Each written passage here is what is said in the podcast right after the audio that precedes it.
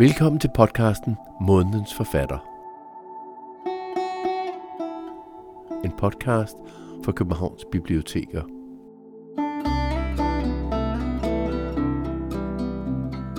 Forfatteren i centrum i denne podcast er Morten Pape. Han udgav i oktober 2021 romanen I ruiner, som handler om Amagerbankens krak, oplevet gennem en middelklasse Amager-familie. Den roman er den tredje i rækken af bøger, som handler om Amager, skrevet af Morten Pape. En trilogi. Den første var Planen, som er Morten Papes selvbiografiske fortælling om at vokse op i et barsk kvarter på Amager, Urbanplanen. Det var hans debut, og den fik mange roser og anmelder og mange priser. Så kom Guds bedste børn, en roman om gadebander og vold på Amager, især centreret omkring Holmbladsgade. En roman, der byggede på et racistisk motiveret drab på Amager, hvor et ungt avisbud blev slået ihjel med en kølle. Den seneste, i ruiner, har så flyttet miljø til det mere småborgerlige, lavere middelklasse på Amager, fortæller Morten Pape i den podcast, du er i gang med at høre. Han var gæst på Hovedbiblioteket i København i oktober og blev interviewet af Aydin Soei, som er en dansk sociolog og forfatter med iransk baggrund. Og Aydin har selv skrevet bøger, en række bøger om udsatte områder og unge. Det er deres samtale, som er basis for denne her podcast. Og samtalen med dem begyndte med, at Aydin spurgte Morten Pape om, hvilket forhold han har til biblioteket. Og det blev ikke til det høflige, pæne svar. Jamen, det er jo her, hvor rigtig mange forfattere vil fyre en klassisk fortælling af, om at øh, bibliotekerne var ligesom deres eneste øh, safe space som børn, og der var de hele tiden, og de nærmest havde deres andet hjem der. Sådan har jeg ikke haft det. Øh, jeg kan godt huske, at jeg var glad for at gå på biblioteket, da jeg var sådan i de yngre klasser. Øhm, og jeg lånte også nogle biblioteksbøger på, på nogle, lidt nogle andre hylder end, end mine jævnaldrende. Øhm, og var meget, meget glad for at læse, men, men det blev også ret hurtigt øh, udfaset, fordi det ikke var så, så sejt at være god til det, jeg var god til, da jeg var barn. Så, så, så på den måde så blev øh, biblioteket, skolebiblioteket primært nok lidt, lidt et symbol på det, jeg skulle holde mig langt væk fra, hvis jeg skulle have nogen som helst chance for at overleve rent socialt og hierarkisk. Så, øh, så det spiller ikke rigtig nogen stor rolle. Hvad var det for nogle ting, du interesserede dig for som barn? Øhm, jamen, altså i det hele taget, så, så bare det at interessere sig for, øh, for bøger, var noget, som de færreste gjorde, mm. i min klasse i hvert fald. Det var sådan, altså, det var lidt, lidt den der sure time hver fredag, når vi skulle på skolebiblioteket. Men jeg var meget, meget glad for dinosaurer. Dinosauruser hedder det. Ja. Øh, og så sagde min klasselærer til mig, som allerede i første klasse havde konstateret, at jeg kunne læse og skrive, uden hun havde lært mig det. Hun sagde, prøv lige at læse noget, finde noget over den her afdeling. Og det var sådan den der gyseltrilogi med øh, Dracula og Frankenstein og Dr. Jekyll og Mr. Hyde, som mm. jeg øh, slugte meget. Min dansstil for dengang er sådan meget eventyrlige, meget ja. sådan overnaturlige, og også lidt drabelige faktisk. Ja, øh, der er ikke så meget, der ændrer sig der. Nej, det, det eventyrlige er lidt forsvundet, men, øh, men det, var, øh, det var det, jeg, jeg hævde ned fra hylderne dengang. Og som du selv siger, så er det jo sådan lidt en kliché, det her med, jeg ville ikke have været den, jeg er i dag, hvis ikke det var for bibliotekerne. Og det er jo især, når det er sådan forfattere, der ikke er vokset op i hjem med en masse hyldemeter bøger, hvor man fremdrager, at biblioteket er vigtigt. Ikke? Og jeg tror, jeg tror langt hen ad vejen, det er lidt bullshit, at man overdriver det lidt i interviews. Mm. Fordi at uh, bibliotekar er jo magtfuld, når det handler om at bestille ens bøger hjem. Og det andet, det handler om, at det giver middelklassen god samvittighed. Vi betaler skattekroner til de her folkebiblioteker, som løfter folk ja. fra, fra bunden. Ikke? Men er du klar, hvor dårlig samvittighed jeg har over at sige det her, mens jeg sidder på Københavns hovedbibliotek? Altså, det er jo blasfemisk. Og det, øh, det går jo igen i både planen, men, men langt hen ad vejen også din nye bog, det her med, at man, øh, man, øh, man forsøger at vinde anerkendelse blandt dem, som har rigtig høj kulturel kapital. Mm. Øh, det her det er jo meget høj kulturel kapital at sidde her. Men jeg tænker, øh, lad os forsøge at lave sådan en overview over de her tre bøger, den udvikling, der er. Mm. Sådan, om der er en fællesnævner for dem, om der er en eller anden lærer, efter at have læst Amager-trilogien. Det kan vi vente med til, øh, til slut. Men øh, hvad er det for miljøer, du beskriver fra planen til Guds bedste børn, og så den nye i ruiner? Man kan sige, at jeg tror, at i de to første bøger, så er det meget sådan sammenlignelige miljøer. Det første omhandler mit barndomskvarter, Urbanplanen, som jo nærmest er en hovedkarakter i sig selv i den bog. Øhm, den anden bog springer det andet sted hen på Amager, et sted, som var meget sådan øh, mytologisk for mig, som var mm. håndbladsgadekvarteret, som også, altså i dag er det en, en ret sådan fin, god gade med rigtig mange caféer og restauranter, men midt på Håndbladsgade er der også et stort øh, rødt murstensbyggeri fra 70'erne, vil jeg tro på, mm. som, øh, som var der, hvor den rivaliserende bande holdt til. HBG'erne, håndbladsgadedrengene. Vi var UP'erne fra Urbanplanen. Og det er der, hvor at, øh, noget af min anden roman, øh, Guds bedste børn, finder sted. Den finder også sted i Hørgården, som er en øh, søsterbebyggelse til Urbanplanen, som er nøjagtigt samme arkitektur. Så det er ligesom sådan taget forskellige steder hen på Amager, men i nogenlunde sammenlignelige miljøer. Mm. Og det havde jo været meget nærliggende på en eller anden måde at runde, runde træerne af med, med, med at finde et, et, et, et andet sammenligneligt øh, kvarter. Mm. Men det blev jeg lidt, øh, lidt påpasselig over for, fordi at jeg blev bange for at komme til at blive sådan lidt, lidt malig, og måske tænke, når nu har jeg udgivet to bøger, som foregår i de her områder. Øh, folk kan virkelig godt lide det tydeligvis. Måske er det bare den opskrift, jeg skal følge. Og det gjorde, mig, øh, det gjorde mig lidt bekymret. Og så gjorde det mig også bekymret, at jeg havde fået den position i hele sådan det, man nogen vil kalde for ghetto-debatten. Øh, min bog var blevet taget til indtægt for alle mulige ting og sager. Øh, og jeg havde brug for noget luftforandring. Og jeg havde også brug for nogle karakterer, der måske havde lidt flere penge på lommen.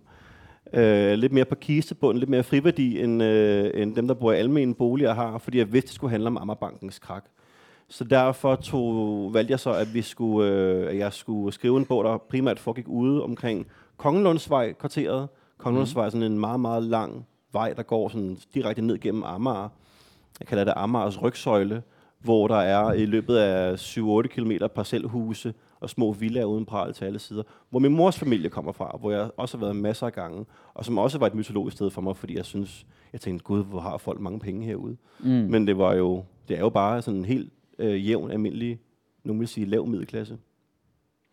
Og øh, altså, det er middelklasse øh, virkeligheden, du beskriver den gang. Nu siger du selv, at noget af det også handler om, at du var bange for at blive formalig, og at folk siger, at nu gentager mm. han sig selv for meget. Men det er, jo, det er jo ret tidligt, du fandt ud af, at du ville tage udgangspunkt i Ammerbankens krak. Mm. Jeg kan huske, at jeg interviewede dig på Bogforum, efter at Guds bedste børn var udkommet i 2018. Og allerede der på scenen sagde du, og min næste bog skal handle om Amager-krakket. Ja. Jeg tror ikke engang, du var gået i gang med at skrive endnu. Nej, det var jeg ikke. Det var jeg ikke. Meget modigt.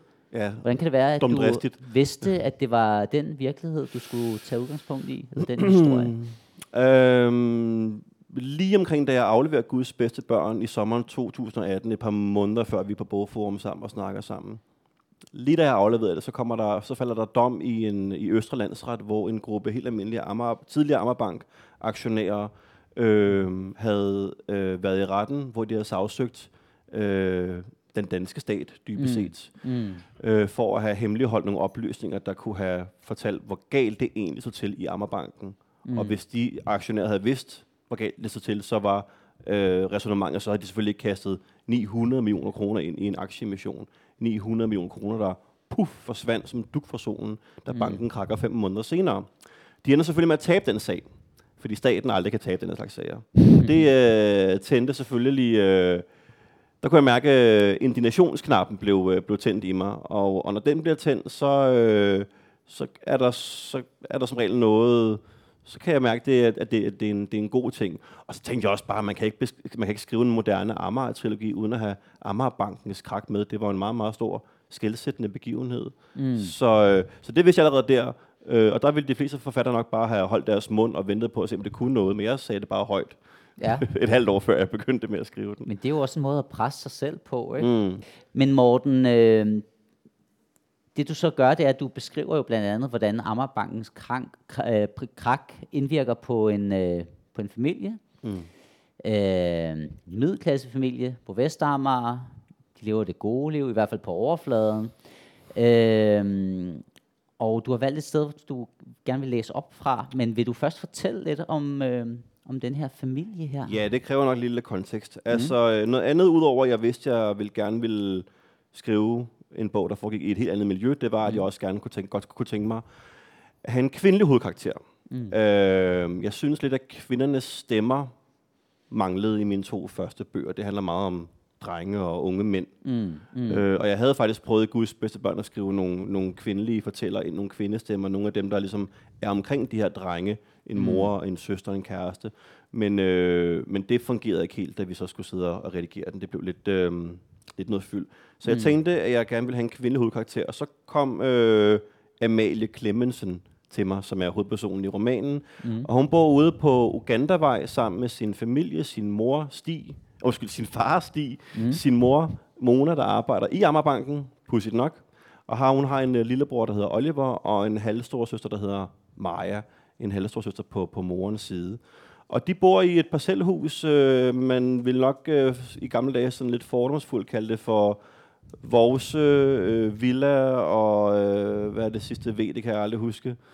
Villa, Volvo, Volvo ja. Øh, jeg tror før finanskrisen kaldte, omdøbte man det til fladskærm, friværdi og firehjulstrækker. Ja. øh, og, øh, og de lever altså i, i virkeligheden et, sådan et, et, et, et liv, hvor de sådan har, har fulgt den, den gode opskrift på det gode liv. Men, mm. øh, men der er selvfølgelig, øh, det er selvfølgelig der er altid et, øh, et rådent øre i græs, ude på græsplænen, som David Lynch ville påpege.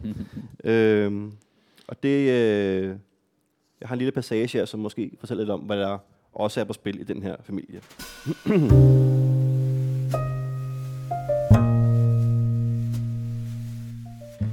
Vi snakker ikke altid sønderlig meget sammen, når vi spiser. Fjernsynet skal være slukket. Nogle gange har mor sat en CD på med Brian Ferry eller Anne Dorte Mikkelsen imens. Mor og far kan godt finde på at tale sammen om ting, som ingen af os rigtig forstår. Voksen ting, noget med projekter med huset, rengøring af bryggerset, hvis tur det er til at skifte vand og hø hos skildpadden Tulle, som de har haft lige så længe de har været kærester, og om vi måtte snart skulle tage og anskaffe os en kummefryser og handle stort ind næste weekend. Heldigvis findes der et begreb, der kaldes madro, og det er vores allesammens betimelige bortforklaring på de manglende udvekslinger af andet end dagligdagens banaliteter. Man kan sikkert fortælle meget om en familie ud fra, hvordan de er, når de spiser sammen. Jeg synes, det ser helt normalt og uskyldigt ud. Alt er i hvert fald, som det plejer at være, og det lader til at passe alle, hovedsageligt de voksne, ganske glimrende. Det hele sidder i vatter derhjemme. Men det er ikke altid lige kønt. Navnlig ikke, hvis Maja er der. Selvom hun flyttede ud første gang, da jeg var ganske lille, kan jeg stadig huske, at støjniveauet omkring midtersporet var markant højere og mere skingert, og i sidste ende til tider utrolig ubehagelig. Det endte som regel med, at Maja forlod bordet før alle andre, bar sin tallerken ud i opvaskemaskinen, blev korrigeret af far, der ville have hende til at skylle tallerkenen grundigere, inden hun stillede den derind. Nogle gange adlød hun, de fleste gange undlod hun det bevidst. Stemningen blev bestemt af de to.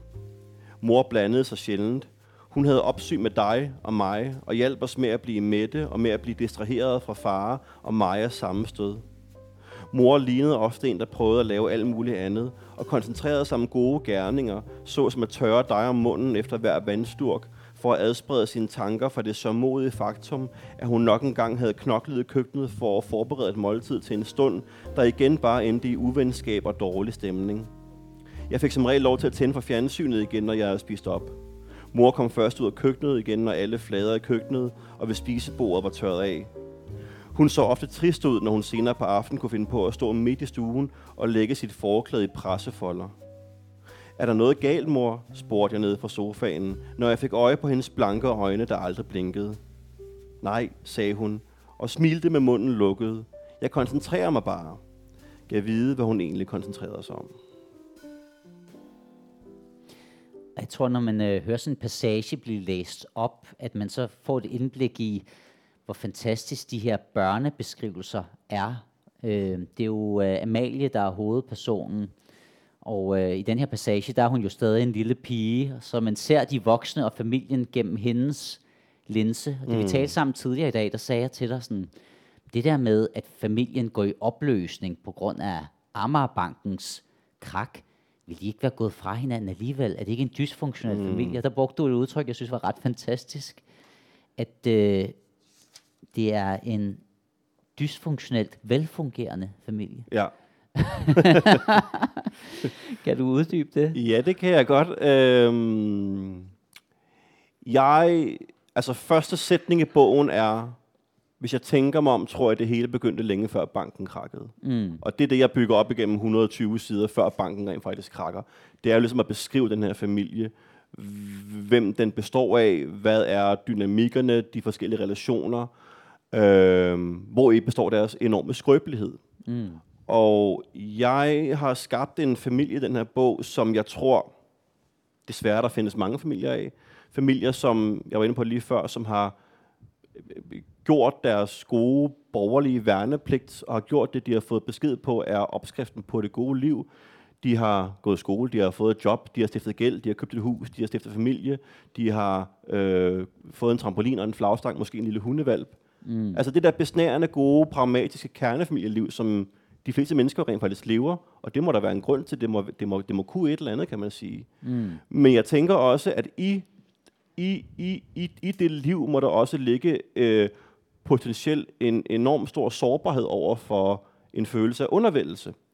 Øh, når man opdager den opskrift, man har fulgt til punkt og prikke, øh, ikke lige er det, man havde håbet på. Mm. Sådan tror jeg måske, jeg selv øh, ville, ville have det. Og jeg tror i virkeligheden, at øh, altså Ammerbankens krak er en, en fremkaldervæske for familiens, man kan næsten sige kernefamiliens strukturelle problemer, mm. øh, fordi de jo rent faktisk bliver røvrendt af en af de vigtigste søjler i den samfundskontrakt, de abonnerer meget, meget klart og tydeligt på. Så jeg tror øh, sagtens, det kunne være endt galt, uden Ammerbanken havde krakket, men jeg tror i højere grad på, at de havde fortsat, som de havde plejet, mm. og så var tiden gået, årene var gået, børnene var blevet større, de var flyttet hjemmefra, og så var, havde tiden bare øh, gået sin gang. Det er jo egentlig ufatteligt at tænke på, tror jeg, hvor mange mennesker, som øh, lever et helt liv, hvor at, øh, at tingene bare sker, og så tager man bare imod det. Men jeg Mm. tror, så ligger en enorm stor behovsudsættelse i sådan, et, i sådan en livsførelse, og det er jo en form for underkastelse af nogle normer, som jeg tænker må vække en vis vrede. Og det er den vrede, jeg rigtig godt kunne tænke mig at skrive frem, når Ammerbanken så krakker her. Ja, og, øh, altså i virkeligheden er der jo mange fællesnævner i forhold til dine tidligere bøger. Der er en enorm vrede. Altså både blandt de voksne, der taber deres livsopsparing ved det her krak, men også blandt børnene, der mm. observerer et, øh, et familieforhold, som er mere og mere dysfunktionelt. Forældre, der siger, at de vil skilles, og lige pludselig, nu skal jeg passe på med at spoile Ja, for meget, men, men lige pludselig viser det sig, at da de er økonomisk afhængige af hinanden, så vil de ikke skilles. Nej, nej. Altså, hvor, hvor den her økonomiske kontrakt bliver, øh, betyder, at man bliver øh, med hinanden mod hinandens vilje. Ikke? Og det, nøjagtigt. det påvirker især lillebroren. Men lad os lige holde os til Amalie. Mhm. Fordi hun er en ret fantastisk karakter. Og øh, hun minder mig lidt om, øh, om hovedkarakteren i din første bog, Planen. Nå, gør hun det? Morten. Ja. ja. så øh, hvis vi tager Morten, så er han jo ekstremt kløgtig, intelligent, nørdet. Øh, han besidder nogle dyder, som han formentlig vil vinde rigtig meget anerkendelse for, hvis han var vokset op i et miljø, hvor høj kulturel kapital og det boglige vægtes højt. Og i stedet så ender han som en outsider, der forsøger at passe ind. Ikke? Mm. Og det er jo lidt det samme med Amalie. Det er bare det her middelklasse-univers. Mm. Øhm, og jeg kunne jo ikke, nu kender dig jo, så jeg kunne jo ikke lade være med at tænke på dig hele tiden, da du skrev om Amalie, fordi jeg var sådan, det er jo bare Morten. Altså, øh, Morten er jo øh, kæmpe filmnørd, når han, er- han er allerede sådan henvist til, øh, til David Lynch i løbet af, gjorde du i løbet af de første fem minutter af samtalen, ikke? Ja. og er uddannet manuskriptforfatter fra, fra Super 16.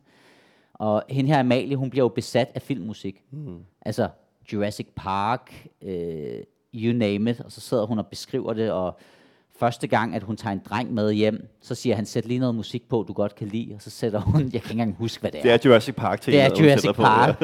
og så flygter han, og begynder at sprede rygter om hende, fordi det er så freaky. Det er det mest freaky, man kan. Og så er hun en outsider resten af, resten af skoletiden. Mm. Øhm, altså, hvor meget af den her karakter bygger på dig, og hvor meget på noget andet, og hvorfor var det så vigtigt for dig, at den her karakter skulle have den her outsider øh, rolle? Fordi hvis det bare handler om at vise konsekvenser af Amagerbankens krak, så kunne du også have valgt en pige, der var populær i skolen, mm. og var som alle de andre, ikke? Ja, man skal skrive om det, man kender til, og jeg aner ikke, hvordan det er at være populær i skolen. Nej.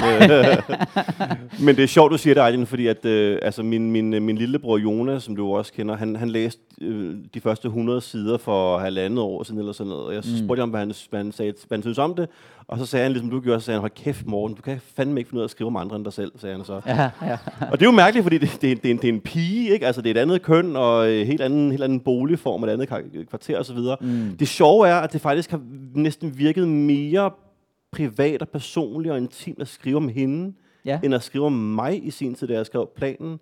Mm. Fordi i, øh, øh, da jeg skrev planen, der var kontrakten sådan ret lige til, øh, I, I, I læser, altså det, det, what you see is what I saw. Øh, det her det er, hvad jeg husker. Det her det er, hvad jeg, kan, hvad jeg har, har, har oplevet. Altså sådan, voyeurisme-serven var på jeres side. Ikke? I kunne ligesom kigge ind, og her er det lidt, lidt omvendt. Nu er det mig, der kun ved, hvor jeg gemmer mig i den her karakter. Mm. Så det, det, mm. det, det, det er lidt øh, omvendt. Nu er det kun mig, der ved, hvor jeg, hvor jeg er derhenne. Men jeg er totalt i, øh, i Amalie på, på, på mange måder i forhold til... Øh, altså, hun, hun har jo en, en, en, en lykkelig, traumatisk oplevelse som lille barn, da hun klokken 3 om natten skruer over på øh, TV2 og ser Oscar-uddelingen i 2001, mm. hvor hun ser øh, øh, Itzhak Perlman spille violin, og Jojo Mara spille cello, hvor de spiller nogle af de nominerede soundtracks for det år. Mm. Og så er hun, altså, hun er fuldkommen ødelagt, fordi det er det smukkeste, hun, nogensinde- hun nogensinde har set. Mm. Det er mig. Amalie kan godt lide at gå ind i, øh, i storcentre, mens hun hører øh, de mest bombastiske ting fra Ringenes Herre-soundtracket. Mm. Det er mig. Ja. Øh, det er sådan larger than life oplevelser. Løb en tur til Forrest Gump soundtracket eller sådan noget, ikke? Altså sådan, det der med ligesom Har du- at... har du gjort det? Ja, ja, ja, ja. ja. Men det er mange år siden, som man kan se. Men hvad hedder det? ja. Så, så du ved, den, den, den, den, den nørdede, kajtede side mm. er der, af mig, er der totalt også i hende. Og der, altså, der var ligesom nogle af de ting, jeg ikke kunne putte ind i Morten, fordi han jo også har en rolle at spille i virkeligheden. Mm. Og den rolle, jeg også gerne vil give Amalie, det var jo også en person, som aldrig rigtig følte sig sådan helt hjemme i det her parcelhus, normaliseret standardunivers. Hun skulle på en eller anden måde også på et, på et tidspunkt gøre oprør og gå i opposition til det, hun var vokset op i. Mm. Så derfor synes jeg, det var vigtigt, øh, at netop tegne en beskrivelse af en, der også var en outsider, mm. men på en anden måde. Jeg synes, det var sjovt sådan at se på, på pigen som en, som en outsider. Det er, det er næsten altid den, den kajtede dreng, vi ser og læser. Ikke? Mm. Ham med bøjlen og brillerne og fregnerne og mm. alle bumserne og alt det der. Ikke? Øh, den, den kajtede kvinde, øh, pige, sådan, er der selvfølgelig også derude et sted, men jeg synes ikke, øh, jeg har ikke sådan stødt på hende så, så ofte. Mm. Så det var ligesom også, øh, også det. Men det er, det er en ret fantastisk beskrivelse af at være barn og forsøge at passe ind og på et tidspunkt lave en, en modreaktion og hvordan du kan blive tynget af de her normer, som der er, hvor det værste du kan være, det er ikke at være normal. Mm. mm. øhm, jeg tænker, øh, jeg kunne godt tænke mig at snakke lidt med dig om, øh, om farkarakteren, mm. Stig, og, øh, og også øh, hans ansvar for, at familien mister alle deres penge ved, ved Amagerbankens krak. Og så vender vi tilbage til Amalie og øh, frelserkarakteren Amalie, mm. der tager til Wanda og er facer og så videre og så videre. Men øh, i dine tidligere bøger, der har du jo beskrevet ekspressiv, giftig maskulinitet i underklassen, den kriminelle verden, hvor man tæver hinanden, og det handler om fysisk at dominere hinanden, tjene hurtige penge på det kriminelle marked, nogle æreskodexer, øh, og øh, det gør du jo også i den nye bog, bare ikke øh, blandt kriminelle og folk på samfundets bund, men, øh, men de her mænd, som Stig spejler sig i, faren i familien, og i høj grad også Stig selv, er meget gammeldags, ekspressivt, maskuline. Mm. altså der er en scene, hvor han skal genfortælle EM-sejren i 92 til Amalie, og han går helt amok og får nærmest tårer i øjnene, men også det her med, at han ser sig selv som en forretningsmand, og ser ned på alle dem, der ikke tør investere. Mm. Og så øh, onkel Lars, der håner ham for, at han står ude på sidelinjen og ikke investerer i aktier. Mm. Så den måde, man viser sit mod og sin maskulinitet på, det er ved at skulle investere. Mm-hmm. Øh, og man taler ikke følelser. Det sker meget sjældent. Og i starten af bogen, der synes jeg, han var ekstremt irriterende, usympatisk. Jeg havde lyst til at give ham røvfuld. Man får alligevel lidt ondt af ham hen ad vejen, mm. fordi at han er så sårbar, men ikke kan finde ud af at artikulere det. Mm. Øh, så en, en meget destruktiv maskulinitet endnu en gang. Ja. Men han vælger så, uden at inddrage moren, at investere alle familiens penge i Amagerbanken aktier. Mm. Mm. Kan du fortælle lidt om det? Ja, det kan jeg godt. Altså for det første, så er din analyse ham rigtig øh, godt gengivet. Altså det er jo... Øh, jeg ser ham som en meget, meget ensom mand i virkeligheden. Jeg ser ham mm. som en mand, der, der har enormt lavt selvværd, men han vil aldrig nogensinde, aldrig nogensinde indrømme det. Mm. Altså Stig øh, er sådan en, en, en, en, en, øh, en sådan pulveriseret patriark. Mm. Han, han kalder sig selvstændig erhvervsdrivende, men det han rutter med, det er et møntvaskeri og en TP-musikmarked, og måske har han et solarie på et tidspunkt, ikke? Mm. Altså, og vi ved hvordan det gik med TP-musikmarkedet i sin tid, ikke? Ja. Så han, øh, han, men, men han er sådan en, jeg tror i virkeligheden, han godt kan lide at se sig selv som en form for imperiebygger, fordi han har øh, hvad, hvad, hvad skal man sige, øh, chefstillinger i, i, i forskellige foretagender. Men, men, men det er et udtryk for en enorm lav selvtillid og et enormt lav selvværd, og han mm. vil jo så gerne være, tror jeg, den der store øh, traditionelle maskuline mm. provider, ikke? altså mm. faderfiguren, der kommer hjem efter at have arbejdet hårdt, og selvfølgelig skal have det største stykke kylling ved bordet. Ikke? Mm. Det er han selv skrevet til. Det får han bare ikke. Jeg tror, han mangler på en eller anden måde at få, have, få den respekt og anerkendelse fra sin familie, som han synes, han fortjener. For det er jo fandme ham, der har plantet den her, øh, den her flagstang i haven. Ikke? Mm. Øhm, så derfor så tror jeg, at, øh, eller så, det, så, så det er derfor, at han, øh, og så også som du siger, er ud af pres fra sin, sin bror og sine få venner, som investerer i rødvin og vædeløbsheste og alle, alle mulige ting og sager der. Ja. Øh, forsøger han ligesom på at, at, at bevise sit værd som, mm. som mand, ja. men også som en mand, der kan øh, tjene penge, mm. øh, ved at øh, hoppe på så at sige, uh, Amagerbank-aktien, da den er aller, aller, aller lavest lige før netop den sidste uh, aktieemission, den sidste omgang hatten i hånden fra bankens side af i september 2010, hvor han netop, uden at sige noget, bare sætter alt på rød, som var det i, i Las Vegas. Ikke? Mm. Fordi her kan han, de, de her aktier har han råd til, dem kan han købe, og han er sikker på, at hele øen støtter op om foretagendet, og at med tiden så vil den aktie bare blive altså en guldmine for mm. ham dybest set. Det troede alle jo, det troede alle jo derude. Mm. Alle, og, alle, og alle havde fået øh, det her narrativ inkorporeret i sig, at vi skal redde Ammerbanken. Det er øens, en af øens vigtigste institutioner. Vi må stå sammen her, venner. Ikke? Mm. Amager mm. har også lidt den der, det er også mod alle andre mm. mentalitet. Mm. Og de lykkedes jo, som jeg sagde før, altså de fik rejst mange flere penge, end de skulle mm. til den aktiemission. Mm. Men det var alle de penge, der forsvandt. Mm. Fordi fem, fem måneder senere var der nogen, der kørte banken i sænk.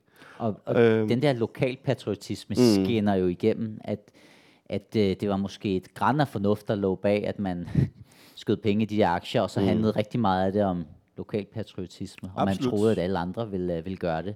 Den her karakter Stig, det er formentlig der i bogen, han er allermest lykkelig. Det er der, han kommer hjem og siger, for fanden mand, vi snød systemet. Vi mm. gjorde det kraftedeme. Mm. Vi gjorde det. Nu er det slut med at stå på sidelinjen. Og der er ja. han blevet hånet for, at han er en, der har det hele i munden mm. blandt de andre mænd. Ikke? Mm. Altså, du snakker hele tiden, Stig. Hvornår skal du investere rigtig penge i aktier? Ikke? Det er meget maskulint. Ikke? Ja. Men øh, det går ikke helt, som Stig havde håbet på.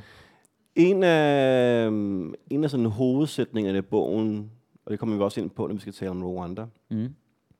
det er, at øh, bag enhver nobel handling er der som regel en skummel bagtanke. Mm. Og det er jo øh, præcis det, der også gør sig gældende både med Rwanda, som vi kommer ind på, men også Ammerbank. Ikke? Altså, den noble handling at skulle, skulle redde den her vigtige, vigtige bank, det her vigtige bankkreditinstitut på Amager. Mm.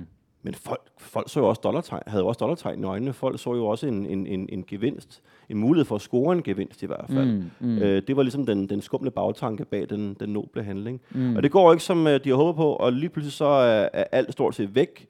Og, øh, øh, så, og, og TP-musikmarkedet går af helvede til, og så er der kun en møntvaskeri tilbage, og moren, hun, øh, hun er jo... Øh, hun har angstinitet i banken, men hun, øh, hun bliver også svækket af det her krak, går fuldkommen ned rent psykisk og mister også jobbet. Så lige pludselig så øh, bliver det øh, ja, lavinen, der starter på familiens øh, derot. Mm. Og øh, spørgsmålet om vi skal tale mere om det, eller om vi skal videre til, øh, til Wanda, fordi at øh, du sagde til mig tidligere i dag, at jeg ikke måtte spoile.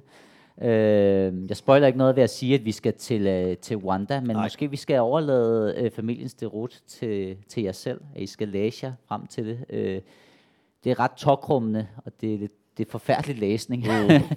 men derfor er det også fantastisk læsning. Øh, det glemmer jeg at sige i indledningen. Jeg synes, det er en rigtig god bog, du har skrevet. Tak. Jeg synes, den er øh, lige så god som de øvrige, og, øh, og håndværksmæssigt er det jo en større bedrift, fordi du har været nødt til at sætte dig ind i et andet øh, miljø. Mm. Øh, meget filmiske scener, som, som også viser, at du, du også har en baggrund inden for, inden for filmen. Det tror jeg, der er mange, der glemmer. du er også er Det manuskriptforfatter. gør jeg også selv nogle gange. Ja. Ja. Ja. Men øh, Morten, for, øh, for nogle år siden, der spiste vi middag sammen, og så fortalte du om, at du havde været i Rwanda, og så fortalte du om nogle af de her, øh, nogle, nogle af de her grumme historier, som er med i bogen, og så sagde du, det var en research-tur, men du ved ikke, du tænker, at det måske kan passe ind i din nye bog om Amagerbankens krak. Og så tænker jeg, ha, ha, ha, det kommer sgu da ikke med i din nye bog. Brug du bare et halvt år på at skrive om det, og så er der en eller anden redaktør, der siger, Morten, det er altså en bog for sig selv. Mm. Men det er sgu kommet med. Det er det. Hvorfor er Wanda med i bogen? Jamen for at forstå det, er man nødt til at forstå øh, Amalies udvikling mm. og, og, og rejse. Og øh, det, der jo sker efter øh, Amagerbanken krakker, der er Amalie allerede startet i gymnasiet, så hun er ved at blive en, øh, en, en, en halvvoksen, selvstændig kvinde med egne øh, meninger og holdninger. Og øh, hun øh, får et, øh, hun gør oprør mod sine forældre i sikkert også et anfald af frustration over, at de har formøblet alle pengene øh, i den her kapitalistiske grådighedsleg, det her mm. øh, casino, den her kapitalisme-kannibalisme. Så hun øh, vælger at gå oprør ved at gå i den helt modsatte retning. Det er sjovt nok, at hendes mor hun gør oprør imod. Det er ikke så meget faren, som er grunden til, at det hele er, gået, gået galt, men mere mod selve det kapitalistiske system, som moren jo kvæg sin, sin, sit job i Ammerbanken repræsenterer. Mm. Og det, hun dybest set siger til moren, det er, at øh, alt det, I nogensinde har lavet, det har kun gjort mere skade end gavn. I, øh, for folk, I har fået folk til at skrive under på alle mulige gældsbeviser, som de ikke kunne overholde, og så er der sket den her store boble, og se, hvad der nu er sket. Alt er bare, alt, alle de her penge er bare blevet til tryllestøv. Og det, Amalie så går ind for, det er mere sådan en reel omfordeling. Hun vil gerne arbejde for at gøre verden til et bedre sted, ikke nødvendigvis gøre den til et rigere sted, fordi altså, de penge er jo bare tryllestøv i virkeligheden. Der er jo ikke nogen mm. værdi, det er bare noget, der bliver skabt. Mm. Så hun går mere, sådan, mere ind for sådan en reel omfordeling, så hun bliver grebet, hun bliver grebet for det første af Live Aid, den store Live Aid-koncert i 2004 eller 5, mener jeg, det var. Bob Geldof bliver hendes store forbillede. Mm. Og hun øh, får et job som, øh, som øh, facer, de tror, de kalder det promoter, men som mm. en, der står inde på, på strået og på købmarkedet, som sælger nødhjælpsabonnementer fra forskellige nødhjælpsorganisationer til alle jer, der bare går rundt ind på strået og gerne vil øh, købe et nyt par sko. Øh, og hun er virkelig, virkelig god til det. Mm. Hun går ekstremt meget op i det. Hun føler virkelig, det her, det her er hendes kald i livet, og at det, hun rent faktisk gør, gør en forskel, og det er i det mindste noget helt andet og meget, meget bedre, end det moren står for. Mm. Det er sådan hendes, du sagde, du kaldte det selv for, for frelserprojekt. Mm. Hendes meget venstreorienterede frelserprojekt. Men øh, i takt med, at familien går i opløsning, og Amalie også får det dårligere, så opsøger hun helt tilfældigt, hun får anbefalet en, en, en psykolog fra sin nødhjælpsorganisations øh, chef. En psykolog, der hedder Harriet, som holder til ude i en kolonihave ude på et andet sted på Amager. Øh, og Harriet er overlever fra folkemordet i Rwanda i 1994, mm. som helt kort for dem, der ikke ved det, var et folkemord, der fandt sted i fra april 1994 og cirka 100 dage frem, hvor omkring 1 million mennesker blev myrdet mm. på de 100 dage. Mm. Med en ekstrem hastighed og grundighed og en ekstrem øh, brutalitet. Og øh, Amalie har sjovt nok skrevet, øh, skrevet opgave om folkemordet Rwanda i, øh, i gymnasiet. Hun er vokset op i et kvarter, hvor alle gadenavne er opkaldt efter gamle afrikanske kolonier. Hun bor på øh, øh, Ugandavej, der er også øh, altså, øh, Johannesburg Allé, som en mm. hyldest til de her hollandske kolonialister, der, der var i Sydafrika. Det er meget grotesk, at der er den her hyldest til kolonialismen i sådan et parcelhusområde.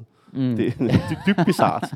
øhm, men hvor man alting er, så kommer hun ind på livet af Harriet, og hun kommer ind på livet af Harriets søn, som hedder Inno. Øhm, de får en, en helt særlig øh, relation, og det er i mødet med Harriet og Inno, og i mødet med sandheden om Rwanda, den ufortalte sandhed om folkemordet Rwanda, at Amalie bliver klogere på, øh, hvad øh, hendes egen forståelse af godhed, eller rettere hendes egen forståelse af det modsatte af den kapitalistiske ondskab, mm. egentlig forårsaget i Rwanda tilbage mm. i, i, i 90'erne. For det, der er den ufortalte historie om Rwanda, det som alle ved, det er, at Vesten ikke greb ind. Der var ikke nogen, der gjorde noget. Og derfor lod vi lod FN og NATO øh, alle de her mennesker dø øh, på de mest grusomme måder.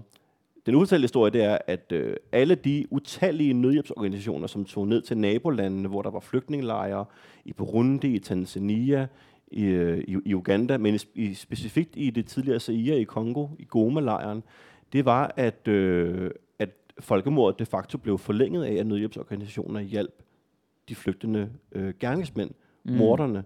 Der var ligesom to befolkningsgrupper, Hutuerne og Tutsierne. Hutuerne var majoriteten, som udførte det her folkedrab.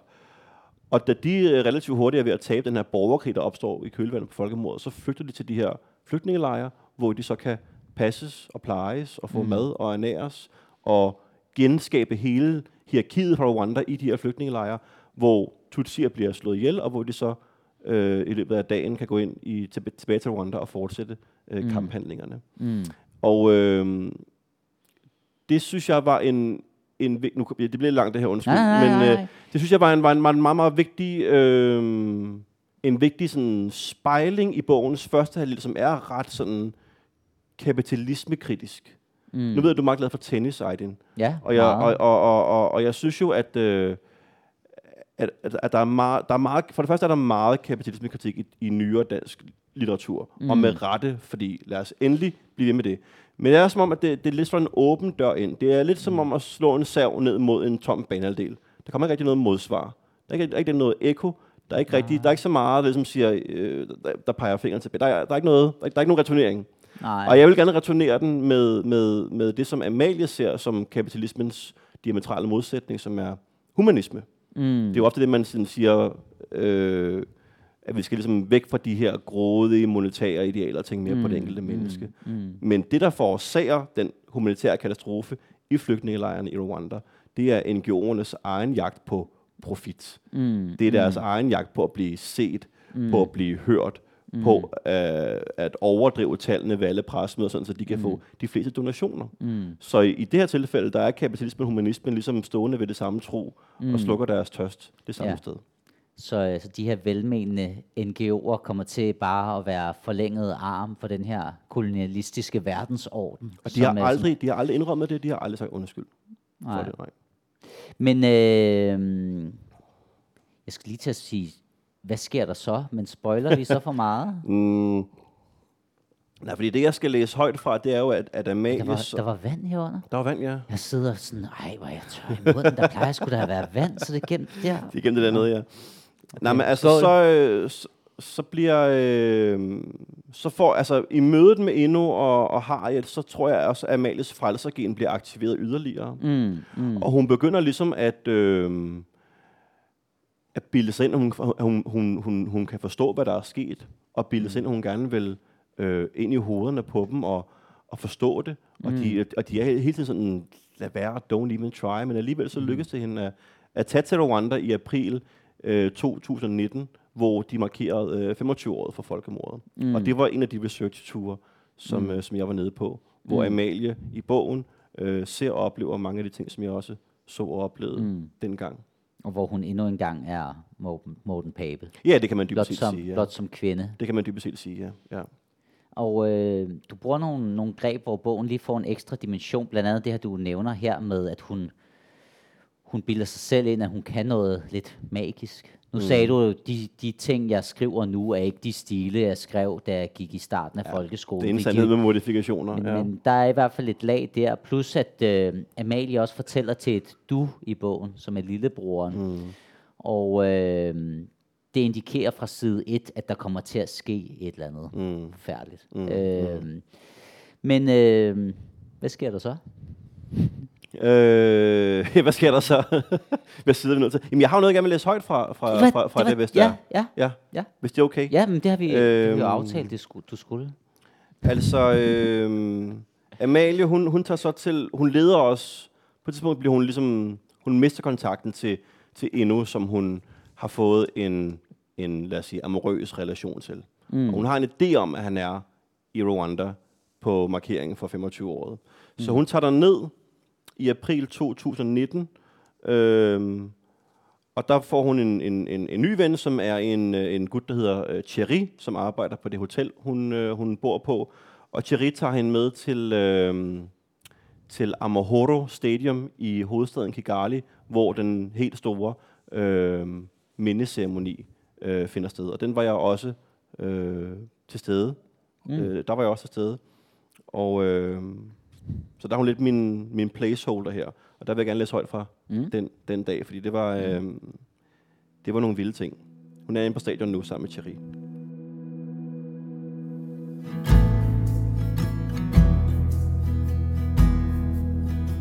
Fra den ene ende af stadion kommer en stor menneskeflok gående ind langs løbebanen. Oppe på store skærmen kan vi se nogle af ansigterne. Belgiens premierminister. Krigshelten fra RPF, den nuværende præsident Paul Kagame. En masse andre lokale og særligt inviterede gæster, der har marcheret gennem byen i den såkaldte Walk to Remember-parade. De sætter sig alle op på de tomme VIP-pladser. Det er det eneste sted på stadion, hvor man kan se hvide ansigter. Til gengæld kan man afskillige steder på det ovale vaskebaljestadion se en masse klædt i orange veste med teksten Humura på ryggen. De ligner ikke sikkerhedsfolk, heller ikke guides eller ansatte på stadion. Hvem er alle dem i orange veste, spørger jeg. Hvad er humura? Humura betyder fortvivl ikke på Kenya Rwanda, svarer Thierry. Det er en sociomedicinsk organisation, frivillige læger med speciale i mental sundhed.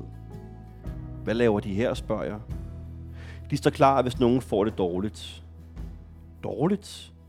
Du mener, hvis de bliver syge eller får kvalme, eller hvad? Nej, siger han. Folk har det med at besvime under de her ceremonier. Det bliver for meget. Traumerne vender tilbage. Meget slemt. Meget voldsomt. Vent og se. Ceremonien går i gang. Der bliver holdt taler fra et podie ved VIP-pladserne midt for den ene langside tættest på os. Jeg kan intet se, følger med på storskærmen. Thierry oversætter drøbvist for mig. Mange af talerne indeholder blodige detaljer – jeg har efterhånden hørt det meste. Har efterhånden fået de, fle- fået de mest kreative og nonchalante måder at slå et menneske ihjel på, alt for langt ind under huden. Der bliver talt meget om tilgivelse i talerne. Det har jeg hørt afskillige gange de sidste par dage. Slynge ud som et luftigt, udefinerbart begreb. Et alt overskyggende mantra, som alle i landet til synlandet bekender sig til. Tilgivelse, forsoning, jeg har hørt historier om en Tutsi-kvinde, der for nogle år siden giftede sig med sønnen til den mand, der som nabo var med til at myrde hendes egen familie. Overalt bliver der snakket om tilgivelse. Selv Thierry siger, at han tilgiver. Og men han siger det med en indøvet mekanisk, som en indøvet mekanisk replik, han har tærpet lang tid, for ikke at virke som skuebrækker, men som en, der fuldt ud kan tilslutte sig den nationale stemning. Tilgivelsen lader til at være en kollektiv mental tilstand, et nærmest umenneskeligt overbærende almen tanke. Og måske endda mest af alt en skarpt formuleret politisk doktrin, udtænkt af magten for at forhindre gengældelse og mere blod. Jeg spørger Thierry, om min umiddelbare hjemmestrikkede politiske samfundsanalyse holder vand. Han læner sig ind mod mig og siger, at det er bedst, vi er stille nu. Og stille er vi. Jeg vil gætte på, at vi er omkring 30.000 mennesker på stadion. Ikke et kvæk fra nogen. Det lader ikke til, at folk sidder og lytter intens til talerne og opremsningerne og ofre, men de sidder heller ikke med deres telefoner og lader sig distrahere af andet. De er ikke kommet for samværet eller showets skyld, ej heller for at synge med på sangene senere. De er dukket op for at vise deres respekt, for at de hukomme det manglende samvær og fællesskab i deres liv, for at mindes, for at være sammen om et fælles nationalt traume. På græsplænen træder de mange unge mennesker, der stod i den femkantede formation, frem en efter en med en mikrofon og et stykke papir i hånden. De læser navnen op på de familier, der mistede livet for 25 år siden. Mindst fire familienavne af gangen. Hele slægter udryddet. Mikrofonen gives videre. Sådan fortsætter det til alle har været igennem. Som om det langsomlige, monotone tempo har sin egen effekt. Drabene skete med en kolossal hastighed. Minderne og refleksionen over deres tabte liv vil fortsætte i en uendelighed. Og så kommer det. 150 meter væk, i den modsatte ende af stadion, mens den sidste tale nærmer sig sin afslutning, bliver tavsheden flænset af et højt lyt angstskrig uden lige. En kvindestemme, hylende, råbende, fortvivlet, som blev den spidet med et spyd, boret gennem kroppen. Skridet har mere i sig. Det vender tilbage og er et desperat skrig. Et psykisk nedbrudt menneskeskrig. Lyde, jeg ikke kan opfange på et sprog, jeg ikke forstår. Lyden af smerten kopierer sig ind i mit system. Skriget bliver mit eget. Afsenderen af sorgen flytter ind i mine knogler. Hjertet springer et slag over kuldegysninger. Det mest skrækindlagende lyd, jeg ikke vidste fandtes. Så ser jeg det orange veste, der samler sig en lille klump hen ved kvinden. Tilskuer og rykker sig for at gøre plads, for at slippe væk fra optrinnet. Men skriget forplanter sig. Der kommer et mere, nu fra venstre side af. Skrigene bliver ved, hver gang et nyt sted, efterfuldt af opspærrede øjne, lange nysgerrige halse, orangeklædte læger, der straks skynder sig hen for at tilse de gentraumatiserede sjæle, som ligger rystende og fabrilske på de hårde betonsæder. Thierry læner sig ind mod mig. Der kan du se, siger han.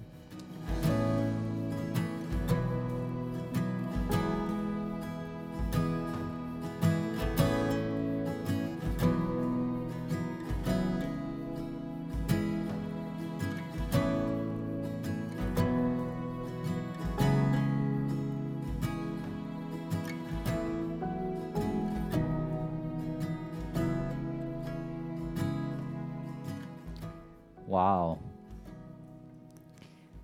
Det der, det er jo det er jo fiktion, men det kunne jo lige så godt have været en reportage, du har skrevet til en avis, fordi Ja. du øh, var med. Ja. Hvordan var det at være med til, især når man kommer fra et trygt, rigt velfærdssamfund som hvid mand, og så er du placeret der midt i det hele, midt i folks traumer. Det er jo en retraumatisering, du beskriver her, ikke? Jo. En re- reaktion på en retraumatisering. Ja.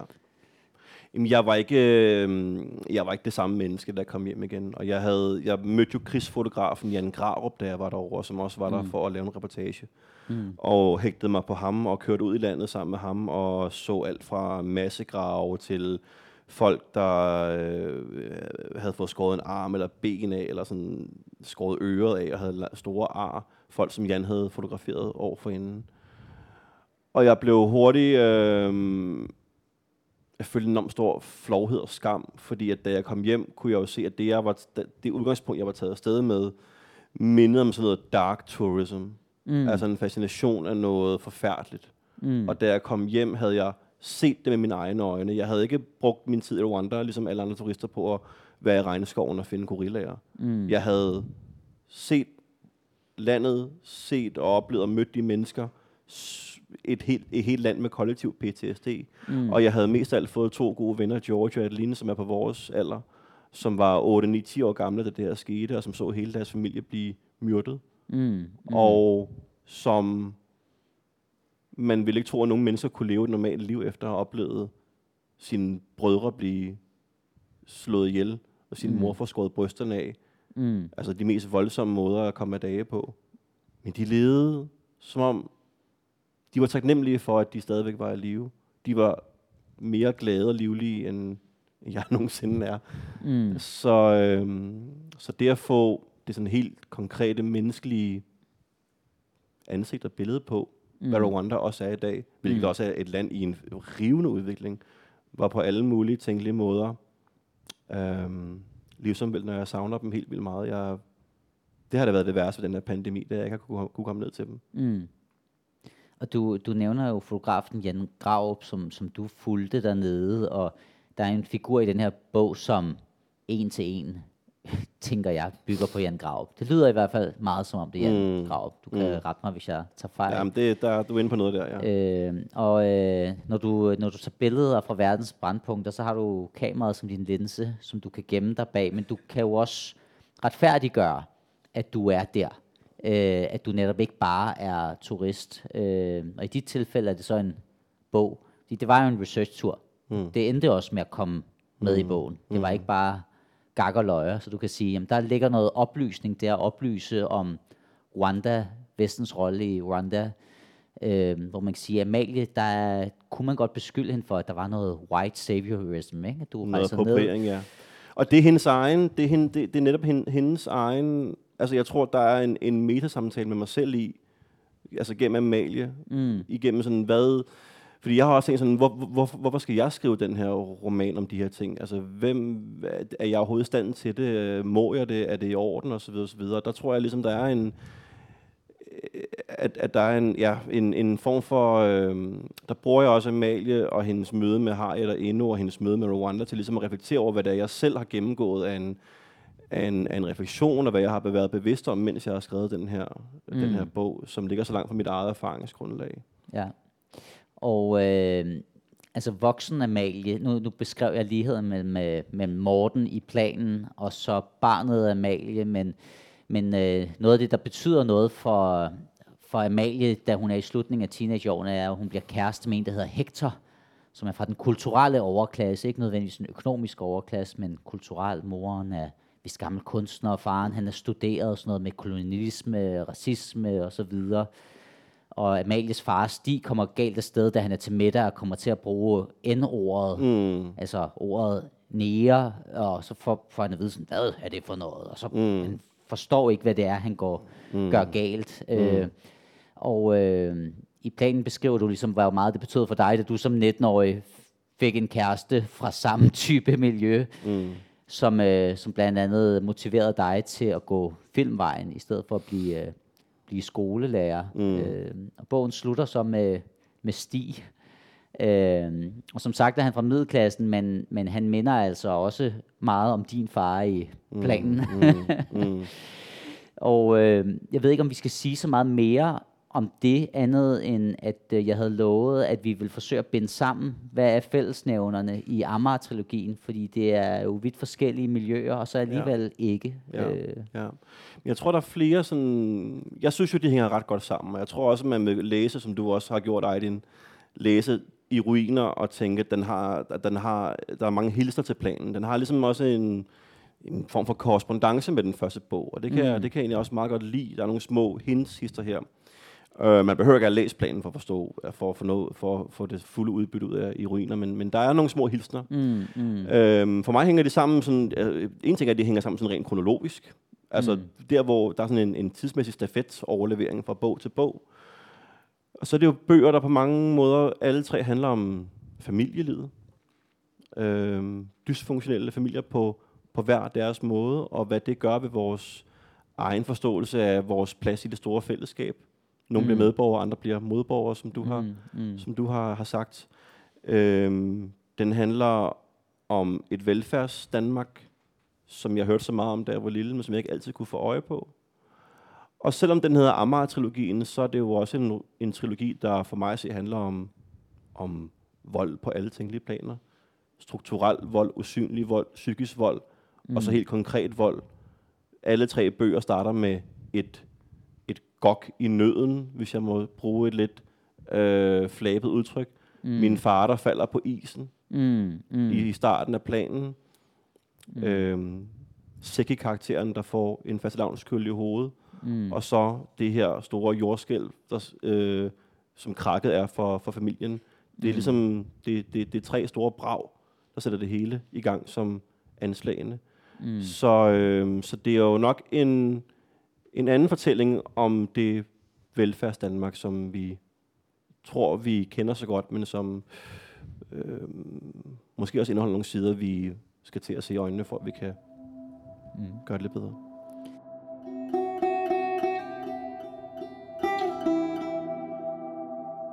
Hermed var det næsten slut på arrangementet Månedens forfatter på Hovedbiblioteket i København, hvor forfatteren Morten Pape, aktuel med bogen I ruiner, talte med øh, sociolog Aydin Soei, som selv har skrevet om unge i udsatte områder. Men også kun næsten, fordi månedens forfatter, som er en månedlig live-begivenhed, arrangeret af Københavns Biblioteker, har også spørgsmål fra de fremmødte, og der var mødt en 50 stykker frem til det her møde. Og her på falderæbet i den her podcast vil jeg da lige tage en af de bemærkninger, der kom til Morten Babe. Det var fra Birger, der har arbejdet med udsatte unge i Avedøre. Han følte, at han skulle tage til genmæle over for Morten Papes kommentar om, at biblioteket aldrig rigtig havde betydet noget for hans opvækst. Jeg er jo nødt til at komme med en kommentar, fordi når I starter med at snakke om biblioteket og din oplevelse af biblioteket, så er jeg jo nødt til at tage fat der og sige, at, øh, at jeg har jo i hvert fald oplevet, primært i Avedøre, men også i Friheden, hvor jeg blev ansat i 73 i, ude i Hvidovre, at biblioteket har en kæmpe betydning. Ikke kun bøgerne, men i virkeligheden frem for alt, at det der mødet med mennesker, at børn og unge i hele mine øh, 40 års arbejde i Avedøre og i Hundi, de har faktisk mange gange haft det eneste møde. Det var fordi biblioteket er for mig lidt et tempel. Det eneste sted, hvor de var velkomne. Så børn og unge og voksne har faktisk fået en daglig dosis af nærvær og kontakt. Det er bare mm. lige for at mm. Det underkender jeg overhovedet ja, ja. ikke. Det var bare ikke det, jeg oplevede. Nej, altså, nej, det er ikke, nej, det, det, det, ikke, fordi jeg siger, det ikke virker. kommer jeg så også ind til dig, fordi så vil jeg sige, når jeg glæder mig rigtig meget til at læse din bog, og når jeg hører, I fortæller om det, så er det jo den der fantastiske, nærmest kirurgiske beskrivelse og spaltning af, hvad det er, der foregår bagved ved tæppet, som er meget, meget vigtigt, at vi kommer i kontakt med og taler om. Men mit spørgsmål til dig er på det store plan, hvor er håbet? Mm. Og så kan jeg spørge til dig helt personligt, der siger, hvor har du fået energien til at kunne skrive mm. med den opvækst, du har haft, og den oplevelse, du havde i, som, i, som elev i folkeskolen? Giver det mening? Ja, det giver totalt mening, Biver. Øh, hvor er håbet? Jeg synes, håbet er mange steder i mine bøger, men det er meget, meget små sprækker. Det er jo bøger, øh, som handler om mennesker, som de er, og ikke mennesker, som de burde være. Og jeg synes, vi får for mange fortællinger på billedet hals som mennesker, som de burde være. Mennesker, som jo er heldmodige og går imod øh, alle mulige farer for at, at redde prinsessen op i tårnet, eller smide ringen i Mordor. Og, for, og, og, og, og der, der er, der, jeg synes, der er, der, er, der, er, der er håb mange steder. Det kan godt være, at den ikke ender håbefuld med en solnedgang og alt det der, men så må I skulle læse noget andet. Altså, det, det, det, sådan, er, sådan er livet ikke for de mennesker, jeg, jeg øh, beskriver her. Og så vil jeg sige, at jeg tror, I Ruiner er den bog, der ender på den allermest happy note af dem alle sammen. Der er faktisk, synes jeg, ret meget. Der er faktisk på staveltal en solnedgang. nu hvor jeg lige tænker over det.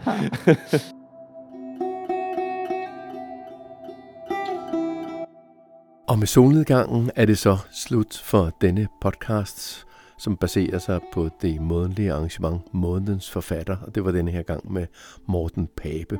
Du kan finde andre Månedens Forfattere her, hvor du har fundet den her podcast. Og hvis du går ind på Københavns Bibliotekers hjemmeside, så kan du finde de andre podcasts, som vi også laver. For eksempel Bogdate, som er fire forskellige bøger. Månedlig podcast, og den hedder altså Bogdate. Du kan også finde bag om København, eller en speciel podcast for børn, som hedder Søhelte på Vilde Veje. Alt sammen kan du finde under den fælles titel, der hedder bibliotek.kk.dk. Det er vores hjemmeside bibliotek.kk for Københavns Kommune.dk. Og når du er inde på den side, så kan du lede efter lyd. Der finder du alle vores podcasts. Mit navn er Claus Vitus, og den musik, som du hører i baggrunden, er Mountain Air af Cody Francis, og selve månedens forfatterarrangementet er lavet af Ellen Ingerslev og Tanne Søndertoft. På genhør et eller andet sted, eller måske ses vi på Københavns Hovedbibliotek til det næste arrangement Månedens Forfatter.